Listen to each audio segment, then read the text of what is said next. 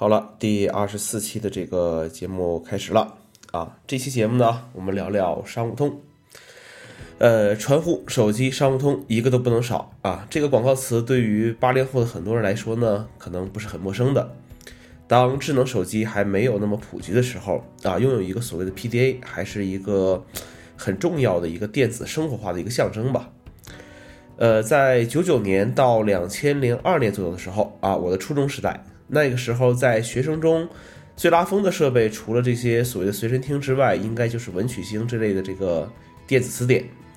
呃，但是当时呢，啊，我通过一些，就是我母亲啊，我母亲有个商务通，后来转转转就转到我的手里面去了。啊，我觉得比文曲星更拉风一些。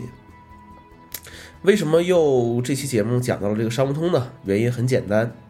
前不久呢，我收了一台这个 Apple 在一九九七年产的牛顿啊，呃，eMate 三百这个便携式设备啊。之后我和其他的几个设备拍了张照片，二十年设备同堂啊，也算是见证了一段这个历史的一个发展。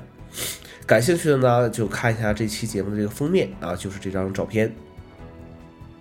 想想自己对电子产品的一些所谓的痴迷，也许就来自于那个商务通吧。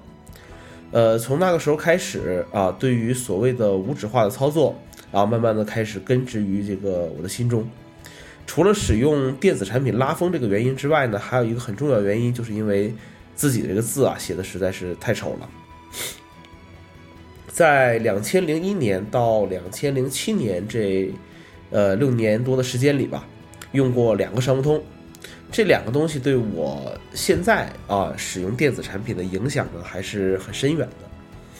呃，从以下几个方面来讲吧。第一个就是日记，呃，主观能动性其实是很重要的啊。小学那个时候，学校啊、家人啊都要求我们写日记。其实，呃，你说一个小学生有什么日记可写吗？啊，除了上，除了今天上学放学，今天跟谁玩了，今天跟谁打架了，以后再也不跟谁玩了之类这些东西之外，你说还能写什么东西呢？但是这个初中之后啊，这种被动的记录呢，就变成了一个主动的记录，啊，不用日记本啊，不用上锁啊，只用商务通作为一个记录的方式。呃，但是已经记不清那个时候商务通是只能用手写啊，还是有这个所谓的这个全键盘来进行一个输入啊，记不清了。最重要的呢，其实是商务通可以进行加密，这样子呢就不不担心被这个家人看到啊或怎么样。当然，你自己要是作死把密码这个给别人的话，那也怪不得别人去去看了啊。毕竟这个好奇心人皆有之嘛。这个也是目前，呃，到目前为止啊，唯一一次这个日记的这个泄露事件啊。从此之后，对于密码的管理，其实也成为了我的一个很重要的一个事项。呃，当然啊，再过很久之后，可能再次和这个朋友见面的时候，很大几率还是会聊到这个事情。呃，这也是个。不多的交集之一吧。嗯，第二个对我影响比较大的事情呢，就是所谓这个代办事项。嗯，初二还是初三的时候吧，那个时候我们这个班主任跟我们讲说，啊，用个本子啊，把今天要做完的这些作业呢，用本子记录下来啊，做完一样勾一样，做完一样勾一样啊，等都做完了就该干嘛干嘛去。呃，作为一个听话的孩子来说，我就按照这个方法做下来了，不过没有用本子。而是记在这个商务通的这个便签里面啊，做完一样划掉一样，做完一样划掉一样。当时其实不知道，呃，这个就是和现在所谓的代办事项的这个原理其实是一样的。呃，这个习惯呢一直保持到了现在啊。呃，有什么事情需要去办的话，就用 OmniFocus 这些东西呢给它记录下来。呃，日记呢去记录已经啊日历啊日历去记录已经完成的事项啊，然后方便回顾。日记呢，去记录一些不便于公开的想法，就这样子。呃，对于很多工作或者生活上的事情来讲呢，我是不会忘记做的啊，因为电子设备会去提醒我啊，我也会去主动做记录。那如果没做啊，那肯定是我不想去做了。呃，第三个影响就是什么不会查什么。呃，认识字的入门和拼音的入门呢，是当时我父亲用过的一本新华词典。第一套百科全书呢，是我母亲买给我的啊。第一本大型的英语词典呢，是我姐姐买给我的。很多东西都是自己去查的啊，包括作业的答案。呃，我觉得从小我有一个好的习惯，就是对于这些书籍内容的一个快速的查询。呃，这个速度是很快的啊，可以很快找到一些答案啊。当然了，呃，看了很多课外书之后呢，也会觉得那个时候嘛，年轻嘛，也会觉得自己比别人都懂得多一些。真的遇到了一些什么不太了解的事情，那我问你也没用，那我还不如自己去去找一找。从最初的词典到现在的互联网搜索，呃，包括在互联网上进行一些关键词的搜索，其实都是一样的。啊，直到现在啊，翻译软件、词典软件依然是我手机上的必备软件。呃，所以说我一直想不明白，就是说，啊，很多用着智能手机的人看到不会的单词依然不会去查。啊，有的时候，呃，遇到一些问题啊，我就很简单，我说百度一下嘛，对不对？